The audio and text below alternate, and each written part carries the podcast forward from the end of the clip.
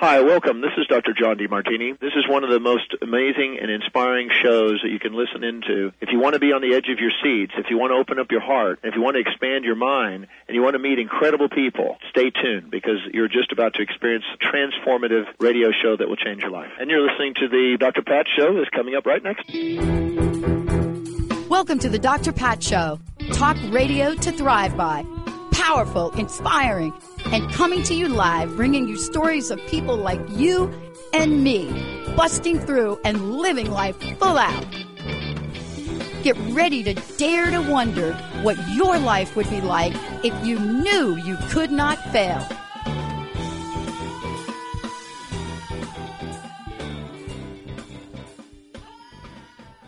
Money. Yeah. Vanessa Okararwe is joining me here today, Edward Jones Principal. Just killed her name right there.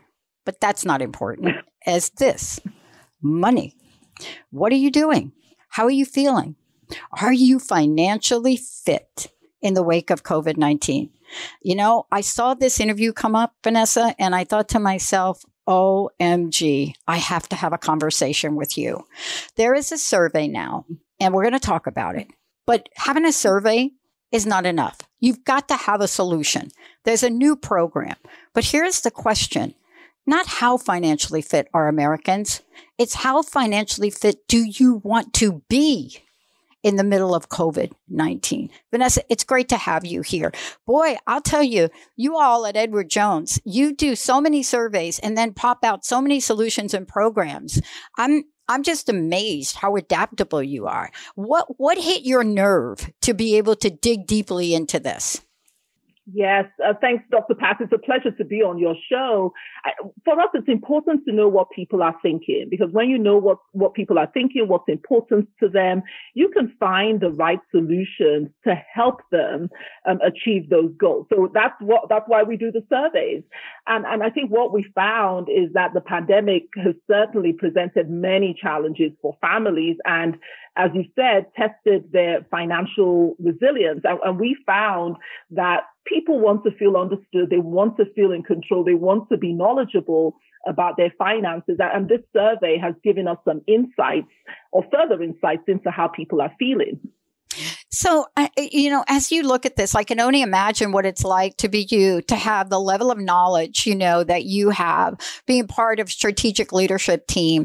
You know, you are helping the firm achieve its goals, but more than that, you are really on the pulse. And I mean that seriously, on the pulse of what's in people's hearts. Uh, it's it's difficult sometimes to talk about money without talking about what's in people's hearts because the relationship we have to money is a heart mind relationship. Anything surprised you in this survey? Well, not not really. Uh, okay. For me personally, not really. What I would say is that it was interesting because one of the key points in the survey was only 44% of adults feel in complete control of their financial situation, which means that the vast majority either felt they had only some, not much, or no control whatsoever of their financial situation.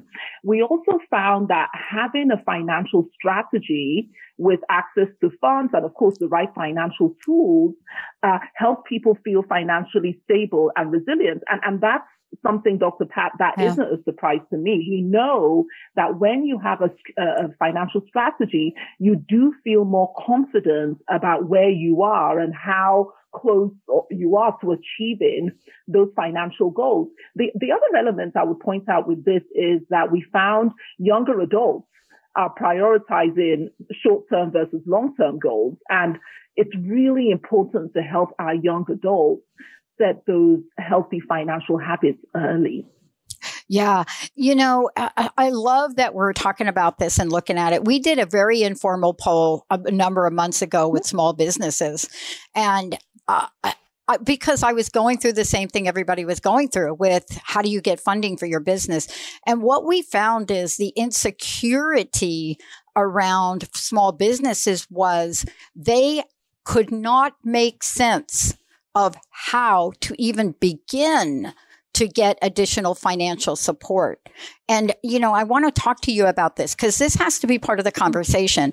It's one thing to be prepared. It's another thing to have programs that are available to you, but you just can't make sense of them. You know, and that's really why I wanted to talk to you about this program because if people mm-hmm. had to be left to themselves to try to figure out how to get support and help, it's daunting. And so, in your response to this survey, mm-hmm. how easy have you made it for people to get support around this? Uh, we've tried to make it as easy as we possibly can by developing this financial uh, fitness program. We know that with financial literacy programs, people tend to feel again more confident. It's amazing how many adults um, don't have an understanding of basic financial concepts by the time that they're 40. So think about the com- compounded interest or compounded growth, time value of money, um, retirement planning, budgeting, uh, stocks and shares. Many people, millions of people lack that information. And so by it getting, uh, standing up a financial literacy program, we know it helps people to plan better for their future. It enables people achieve a higher level of education, more income, and greater career satisfaction, which leads to overall improved well-being. So we're really passionate and committed to building economic inclusion and, and lasting financial resilience, not just for this generation, but for the next generation. So it's easy. It's, we've made it really simple. Yeah. You know, Vanessa, one of the things I was really struck by in what you all have put together is, you know, the, the one of the key factors of whether somebody feels safe, secure or not. And that is to have their goals you know, uh, play out in a way that they understand how the decisions they make today impact today and the future. And isn't that part of what you wanted to achieve is to help people better understand if I make a decision X today, how is that going to play out today and how is it going to play out tomorrow? And and look, we get to make whatever decisions we want, but if we don't know what the impact of that decision is, how are we ever going to be financially fit? Yes.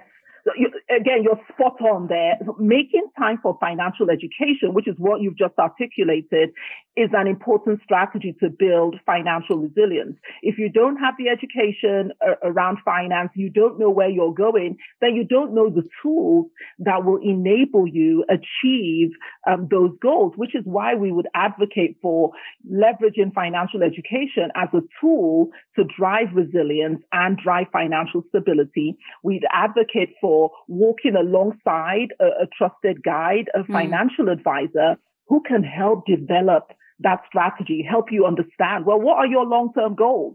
What's your investment time frame? How comfortable are you with risk before recommending uh, mm. a strategy? Those are some of the things that we would um, encourage people to think about and also invest in and saving for the long term. You always hear stories about, you know, the, the one person who made lots of money from one particular investment or one particular trade. But we know that most individual investors who are successful uh, do it over time. It's not overnight. You, you can't time the market successfully. Yeah, boy, do do we know that? Those of us that are a bit older, just saying right there, just saying. Uh, look, before we uh, keep going here, I, I, I know that you have provided uh, a website, and you you know when I went to the website, you have things like financial calculators, personal finance. You have a lot of things. You also talk about what your vision and mission is, but more importantly, you have people thousands of people uh, across the United States that are available to help people. I want to know what is the best place to send people to find out about how to connect with you all. Uh, our website, um, Dr. Pat, would be the first port of call. So edwardjones.com slash financial fitness. So that's again part of the program that we set up to help Americans with everything from investing tips, uh, planning for retirement, paying for education, budgeting, how to find a trusted guide, a financial advisor. If you go onto our website, all that information is available in a very easy way to navigate. All right, I'm gonna. I want to talk to you about this one thing here because I think this is really the what do they call it? The straw that broke the camel's back. I don't even know what that Ooh. really means, but I want to talk about this one. Um, it has to do with the psychology of things. To me, you could tell like that's my field, right? Mm-hmm. So here it mm-hmm. is. Yeah. The numbers say one in ten Americans increasing their investments or starting to invest for the first time. One in ten. Now wait a minute that's not a great number. But here's what we've learned about this starting something is the hardest part of something, it's daunting.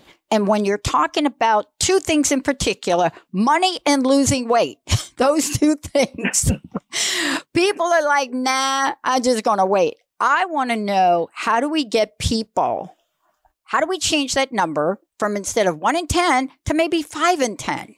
Because I think it's the initial, oh, really, I want to yep. do it, but uh, how? How do we help them?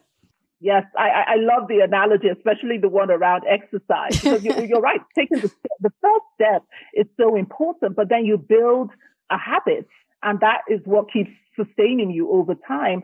For those of us in financial services, we know we must do more to help individuals and families of all income levels build financial resilience. Again, not just for now, but for generations to come. And one way we we want to do this is by promoting access to financial advice. That's one of the key starting points. Personalized advice and access mm. to quality financial services and products um, are critical to building financial resilience. So that, that's one of the things we would advocate for. And then the education around it.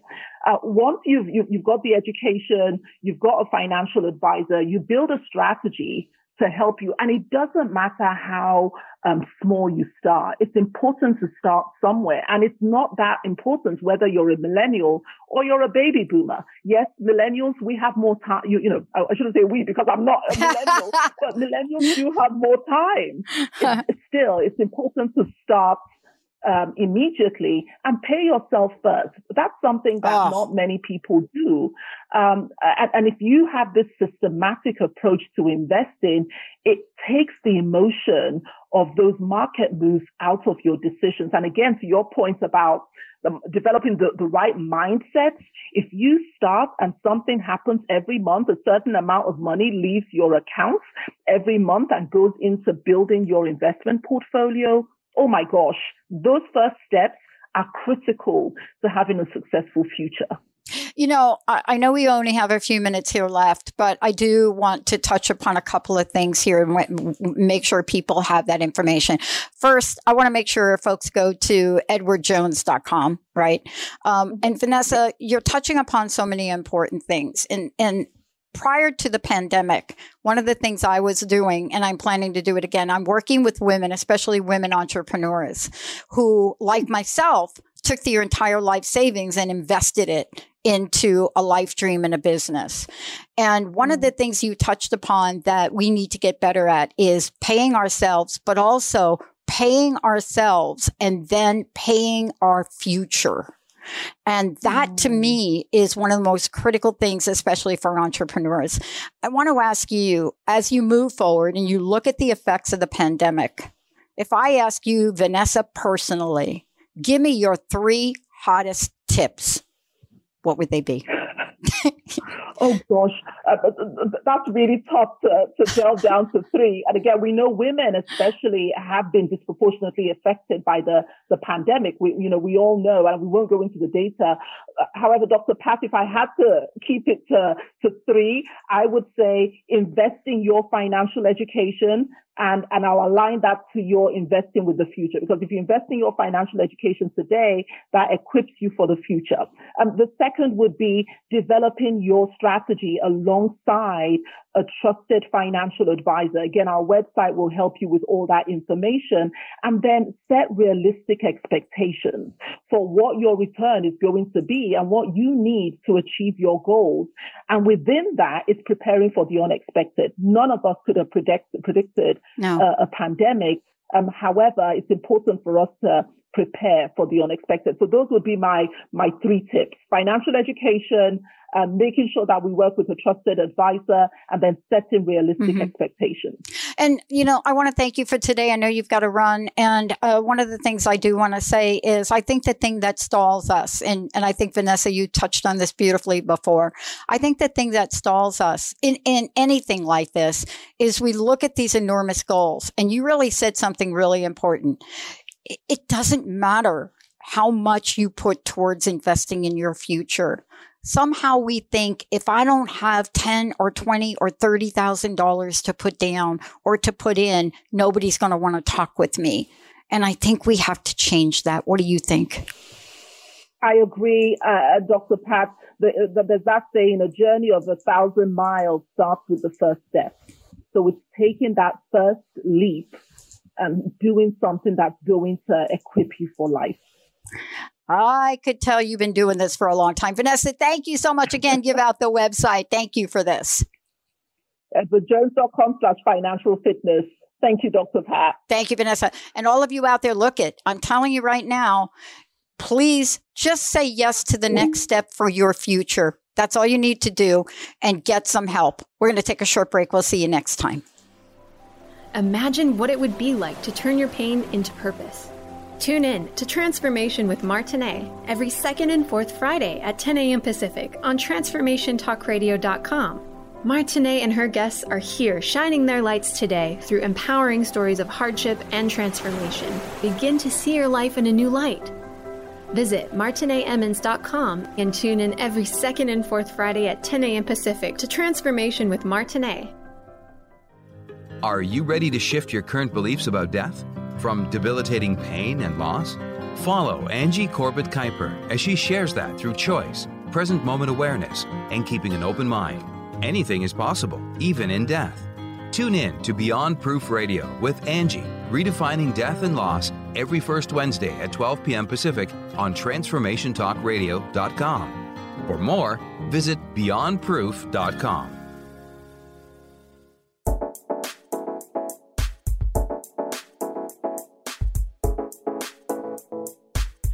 Hey, everybody, welcome. Welcome to our good news segment. Now, what's going to be good news about what we're about to talk about? Uh, many of you know I have a long lasting relationship with PETA. I've had this relationship probably since the early, early days of doing the show. Why? Because I care about our animal friends and I care about the planet. But today, I'm going to be talking with Asher Smith, litigation manager for the People for the Ethical Treatment of Animals. That's PETA Foundation. And I got this interview and I looked at this and I said, this cannot still be happening. This just can't. I mean, I must be living in a bubble. Who is going to do something about it? Who? PETA. They are filing a groundbreaking lawsuit against the USDA. Why? Because it's the who that's more important than that owl experiments in the 21st century. I cannot believe it. Asher, great to have you. Thank you. Thank you so much for having me. I, you know, look, I, I, I do these interviews. I've been supporting PETA for a long time. And I get an interview like this, and I said, after all of the awareness, after all of the fighting you all have done, we are now taking this fight to the streets because what? Owl experiments? Are you shocked or do you see this every day, Asher? You know, both. I'm here today because of what's happening to animals in laboratories all the time, but specifically to 30 barn owls at Johns Hopkins University who are suffering in some of the most gruesome and frankly needless experiments going on in the country today. PETA is in federal court because these owls, smart, empathetic creatures who in natural settings would mate for life and co parent their young, will have their skulls cut open by experimenters, electrodes jammed into their brains, mutilating their brain tissue, be tightly confined and bombarded with jarring sounds and images for up to 12 hours at a time, and all eventually killed by experimenters. And this is happening to these owls without any of the protections guaranteed by the Federal Animal Welfare Act because of another federal law called the Helms Amendment, which we believe and will mm. argue to federal court is unconstitutional and must be abolished. Um, I have to tell you, I'm shocked and I'm surprised. What are, are the folks at John Hopkins thinking? Well, can't, I mean, we live in the 21st century, right? We just came up with a vaccine in a bunch of months. Can't we do things differently? You would think. Uh, experiments like the ones going on at, at Johns Hopkins that we're in court over are not mm. happening because they're about finding any kind of cures for humans or scientific advancements that can help humans. But they happen because experimenters are in the business of churning out data and keeping taxpayer money through federal grants flowing. As Johns Hopkins experimenters admitted in their own grant application, they study owls in significant part because they think it's easier. They consider owls' brains easy to observe, and there's already, in large part because of their own prior work, lots of existing data on owls they can compare to for publication.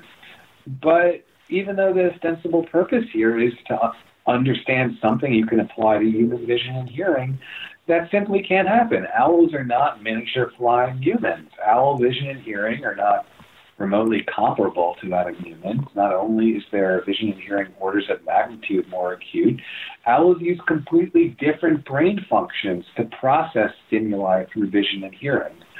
The lead Johns Hopkins experimenter even admitted in September 2020 that experiments on head restrained animals, a category that would include these owls, are prone to misinterpretation, and that makes perfect sense when you think about the fact that these owls are being tightly confined and stressed for hours upon hours on end. Not only are they not providing any data that can tell you something about humans, they're also not providing any data that could tell you something about how owls should naturally function.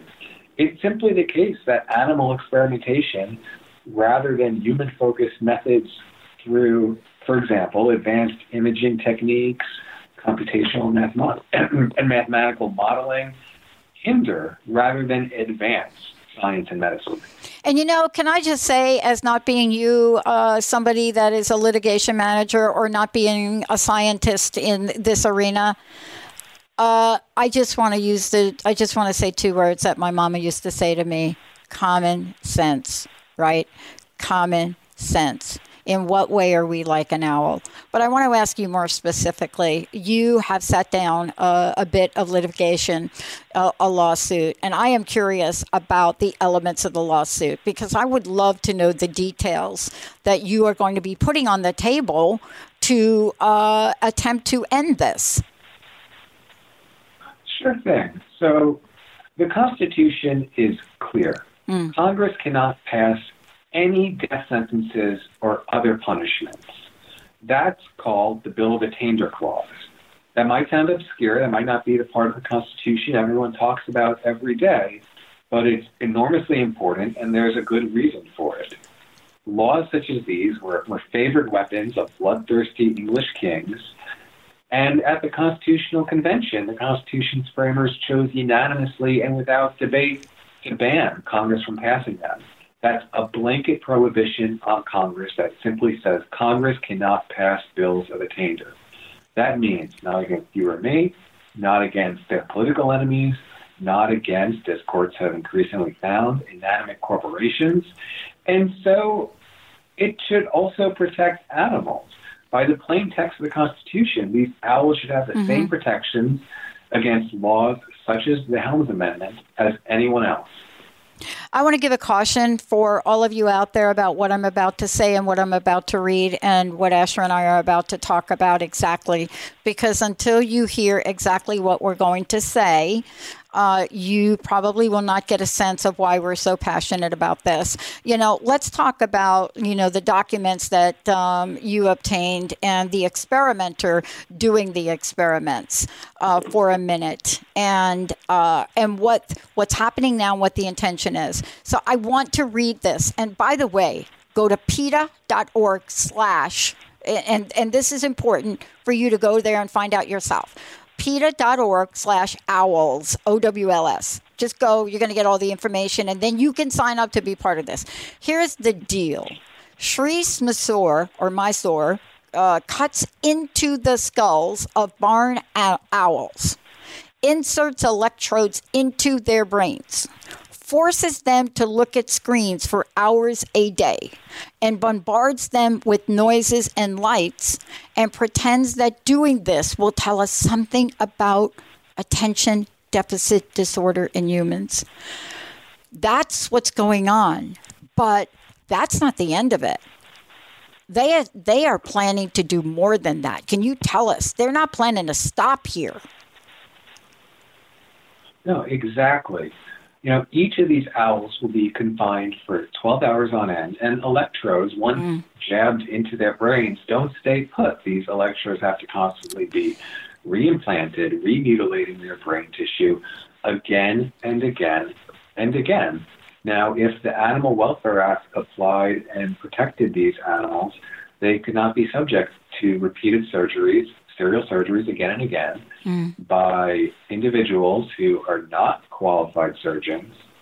They would, in, but instead, Johns Hopkins doesn't have to care. They can just have students do these experiments who, you know, like any students anywhere in any learning process, are going to experience trial and error. There's a lot of money here. You know, we're talking about like the funding around this a couple million, right? We're talking about literally billions of dollars with a billions. that goes mm. from federal from in, in federal grants to experimenters, many of them in animal experimentation such as these that have no hope of yielding any results that can ever be applied to humans. And I, I want to say this about the researcher, based on what I read. Researcher then admits that these experiments are painful to owls, but when they when they did the grant application, there's very little information about anything or any pain or any anything any anything that would relieve the pain. So I, you know I want to ask you because I know our time is short. What action are you taking? How hopeful are you? And when are we going to see this stop? So PETA is asking a federal court to apply the Constitution's protections against legislative punishment and abolish the federal law drafted by Jesse Helms that makes it so that the Animal Welfare Act does not apply to birds, mice, and rats bred for use in research, like these owls. Mm. Now, while PETA is asking the federal court to put a stop to these experiments, PETA is still keeping its public, its other public efforts to end these experiments ongoing. Mm-hmm. PETA is engaged in years of efforts to rescue these owls. Those have included, for example, a letter writing campaign that your listeners can participate in.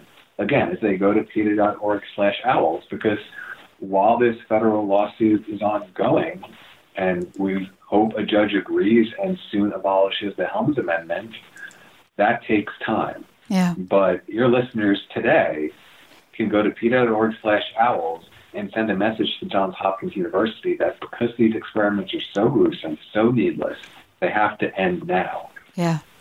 I also want to recommend that when they do go to the website, um, there is a tab on the website, and I just want to be clear about it. And you, when you come here, you'll see Take Action, Campaign Updates, Activist Center, and Scientific Critique. Um, I encourage all of you to click on Scientific Critique because you will get a detailed, in depth understanding of this article.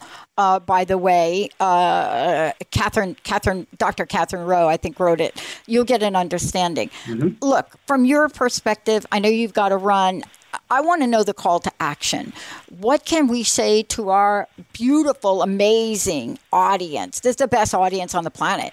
What can we do to help? go to PETA.org slash owls. First, first educate yourself and tell others, but then tell Johns Hopkins that these experiments have to end today. So far, more than 290,000 members of the public have signed on board.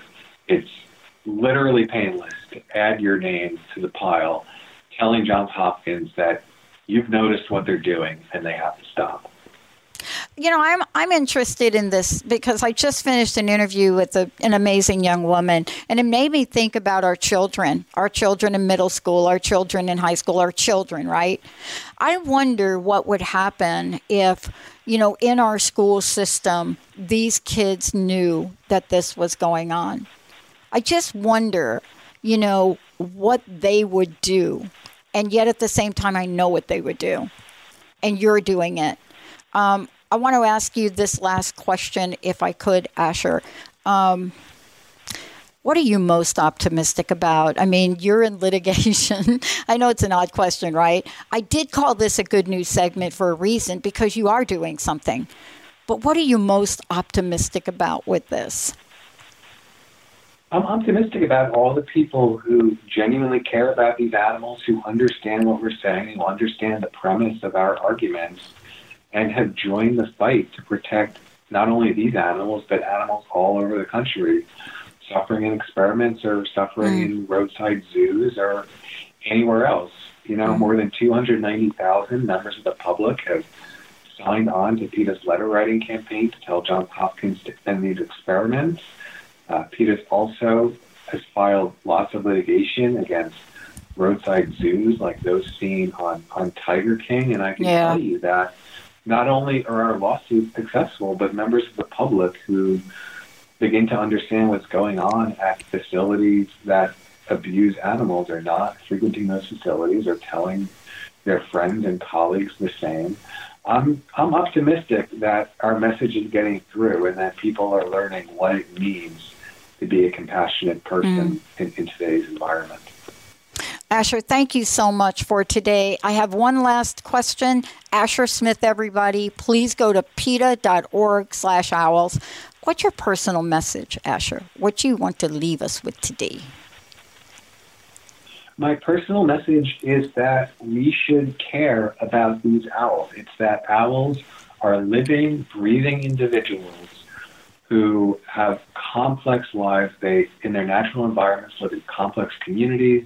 They not only mate for life, they co parent They're young, they're capable of incredible empathy. There was a fascinating study done of young owl nestlings that just mm. listened to their chirps and found that when the owls chirp in, when the baby owls chirp in hunger, they can hear which of their owl peers' chirps are the hungriest, and they'll actually forego food until their hungriest baby owl companions have eaten. Owls are among the increasing number of species that have been observed using tools. Owls are, in a very real sense, people and individuals just like us who deserve to be respected on their own terms. Thank you so much. Thank everyone at PETA, and we certainly will join the fight. Thank you so much, Asher, for today. Thanks again. Let's take a short break, everyone. Please check it out. Please join the fight. We'll be right back.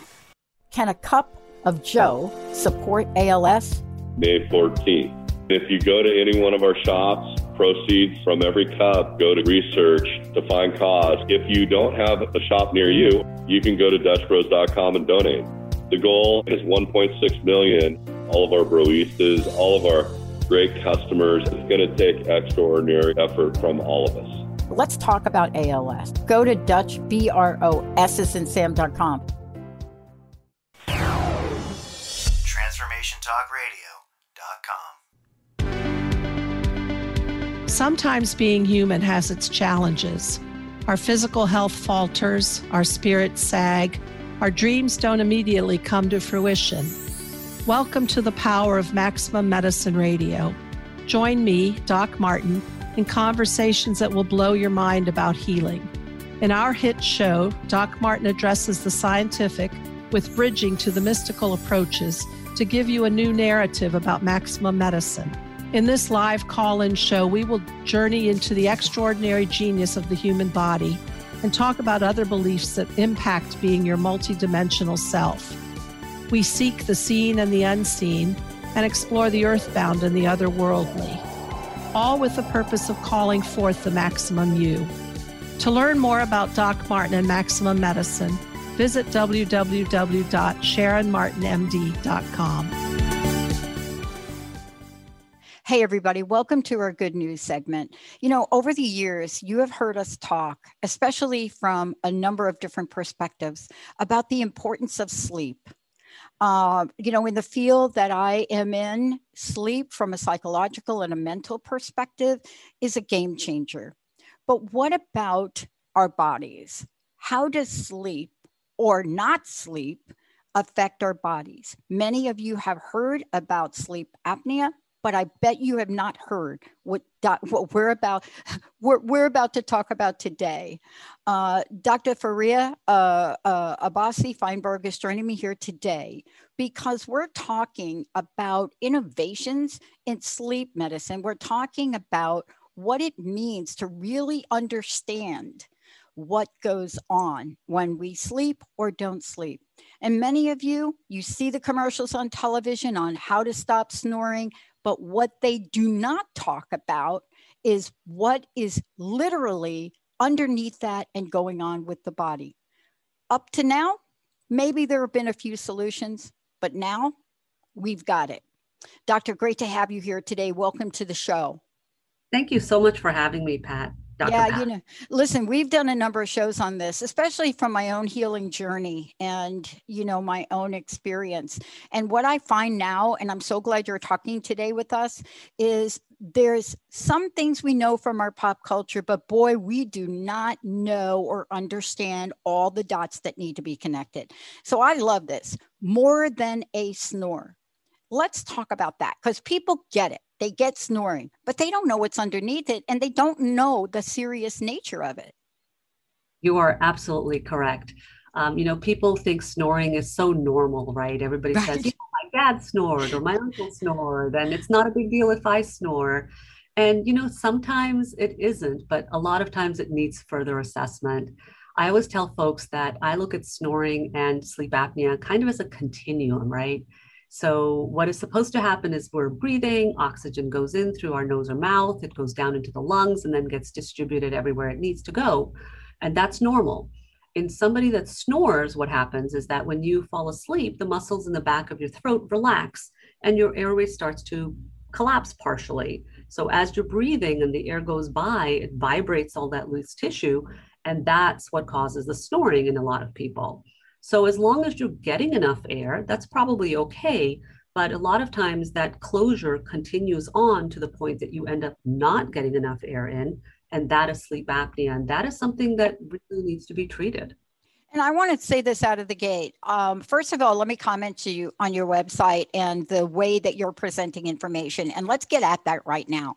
Uh, for those of you out there, as we are talking about this, I want to make sure you have a resource. Um, we're talking about the American Academy of Sleep Medicine. And that's the website I want to make sure people go to, correct, doctor? Uh, which is abbreviated AA, S is in Sam, M, or A is American, A is Academy, Sleep Medicine, aasm.org. And I'm sending them to the right place, right? That is correct. Yeah. uh, yeah, has an education aspect of their website, and you can get to it through the asm.org website, or you can go through sleepeducation.org as well. All right. And the reason I like to mention this because in this really short interview, we're not going to be able to dive deeply into the studies you have here, or we're not going to be able to really say, look, there's never been a better time for you to make a change here. But let's talk about what we should be looking for. First of all, there are signs and symptoms, but all of that leads to other bodily consequences. Take us on that journey. Mm, yes. So, untreated sleep apnea can definitely cause medical issues, including high blood pressure, heart disease, especially some rhythm, heart rhythm abnormalities. Uh, there's an increased risk of stroke, uh, depression, and we think there's even a relationship between sleep apnea that's untreated and Alzheimer's disease. Mm.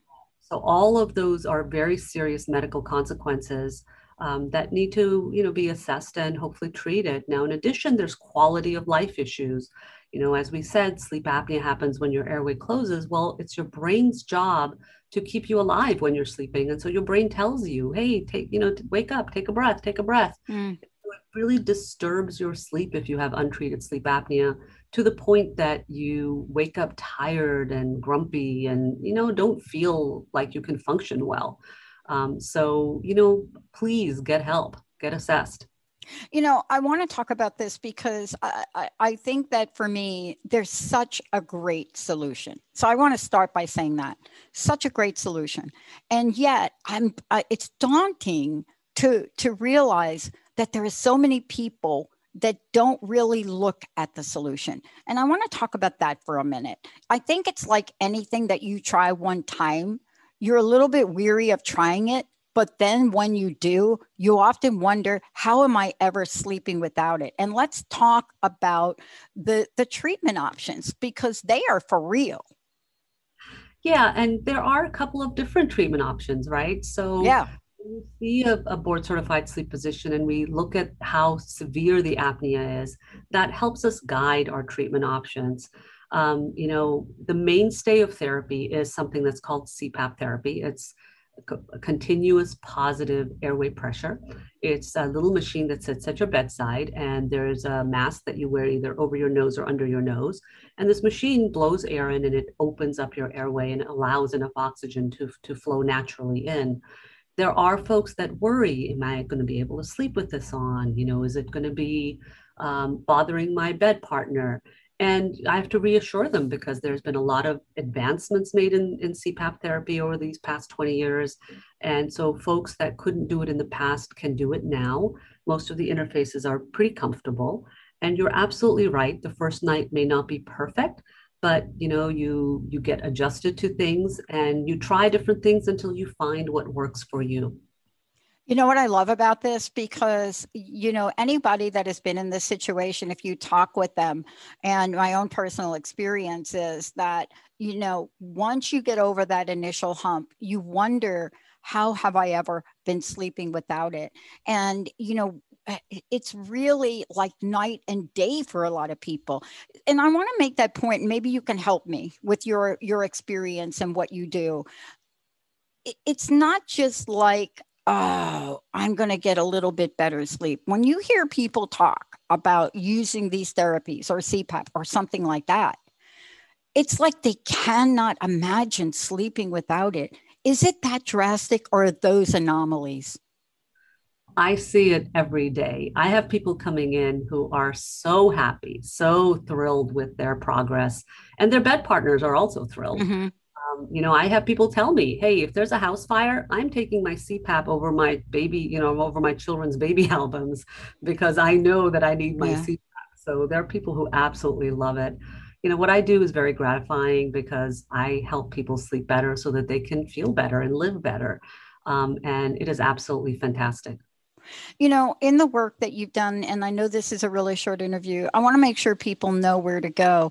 But I am so curious on where we have been with this, where we are today, and where the vision of the future is. Because I know every day we're learning something, we're innovating, there are new therapies, um, and they can go to aasm.org but from your perspective, you've seen the past, you're in the present, and I bet you've got an eye on the future. Tell me about what excites you most and what the leap ahead may look like for people. I think this is such an exciting time to be in sleep medicine because technology is advancing. I think the way we evaluate folks is going to get easier and simpler and more comfortable and treatment options are going to get better and better you know all the time um, I think we're going to learn more about personalized medicine. We're going to be able to figure out who needs what treatment so that we can really tailor it to each person individually. Um, a couple things I just want to be aware of for people that are thinking, well, I don't know, am I a candidate or not? So there are a couple things that happen, right? Snoring, we talk about, choking, gasping, fatigue. But let's talk about obesity for a minute a lot of folks don't make that connection. There's no dot that gets connected. And I think right here today, that's a really important conversation to have. What do you think? It is very important. Yeah. So, unfortunately, obesity can cause a lot of different medical issues, and sleep apnea is one of them. There's a definite link there. You know, I have folks that come in and tell me I was fine until I gained 20 pounds, and now this is what's happening. Um, you know, weight loss can be a good therapy for people that have mild sleep apnea. I do have to say a caveat though, you know, we typically think mm-hmm. about of heavy middle-aged men that tend to have sleep apnea but sometimes i have skinny young women that walk yeah. into my office and lo and behold they have terrible sleep apnea so it's not always weight related but there is definitely a connection and I am so glad you brought that up because we do tend to almost stereotype and put people in a box. And we, I don't, dur- during this interview, we don't want to exclude people that are saying, well, I'm none of those things. Well, you don't have to be any of these things. If you are experiencing this, there's help on the way. Um, one of the things I want to ask you is people are concerned about what is it? How do I do it? Where do I go? And a lot of times, folks won't start a thing without some information. What kind of teaching, learning, education, what all do you provide to help people, one, make the decision, but then when they do, stay educated? I think it is so important to talk to people and give them, you know, options and review everything available. So the websites are fantastic. A good place to start is that as the asm.org or sleepeducation.org. And then, you know, talk to your doctors. Um, typically, seeing a board certified sleep physician will really be a great first step mm. so that you can get more information. You know, thank you for today. I know it's a short interview, but I do have one last question. I know this is a field that you're passionate about. Um, you have been practicing in this arena, considered an expert in this arena. I would love for you to tell us what your personal message is, you know, what you want to appeal to the hearts of the thousands of people that may be listening. What's in your heart? I think people don't always understand how important sleep is to the rest of their life, right? So I we always tell people that we want you to sleep better so you can live better. You know, we're not doing this just for no good reason. Um, and you know, there's help out there. So ask for help, get help, we're available. Um, find us. I love it. For those of you out there, I'm going to say it again. You can go to the website aasm.org. So much information. And if there's not enough information here for you all, there's a way for you to contact folks. Thank you, doctor. Thank you for all that you do. Thank you for having me and giving me the opportunity to talk to you. Yeah. Hey, everybody. Let's get some good Z's at night. Let's take a short break. We'll be right back. transformationtalkradio.com.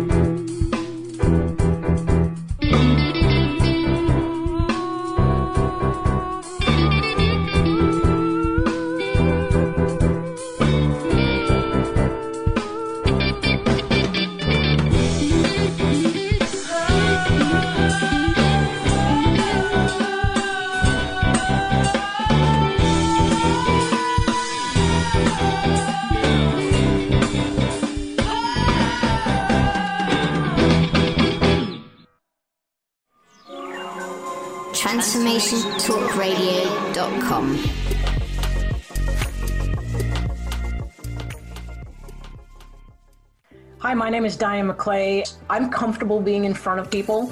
How to make things work in a structured format made me feel a little nervous. Everybody I have worked with on the Transformation Talk team met me with enthusiasm, their confidence in me spilled over to me and allowed me to just grab onto it and say, oh, yeah, that's me and I can own it. Thank you for showing up for me. Thank you for allowing me to put my gifts into the world. And thank you for making me look good while I do it. Your inspiration all day on transformationtalkradio.com. Can't get enough of Eye of Soul Radio? Join psychic medium Jamie every Thursday at 5 p.m. Pacific, 8 p.m. Eastern on Transformation Talk Radio. Take a deeper look at the raw side of spirit. Nothing is off limits. Connect with lost loved ones and explore these vulnerable subjects with the compassionate guidance of psychic medium Jamie. You are not alone. Eye of Soul, Thursdays at 5 p.m. Pacific, only on TransformationTalkRadio.com.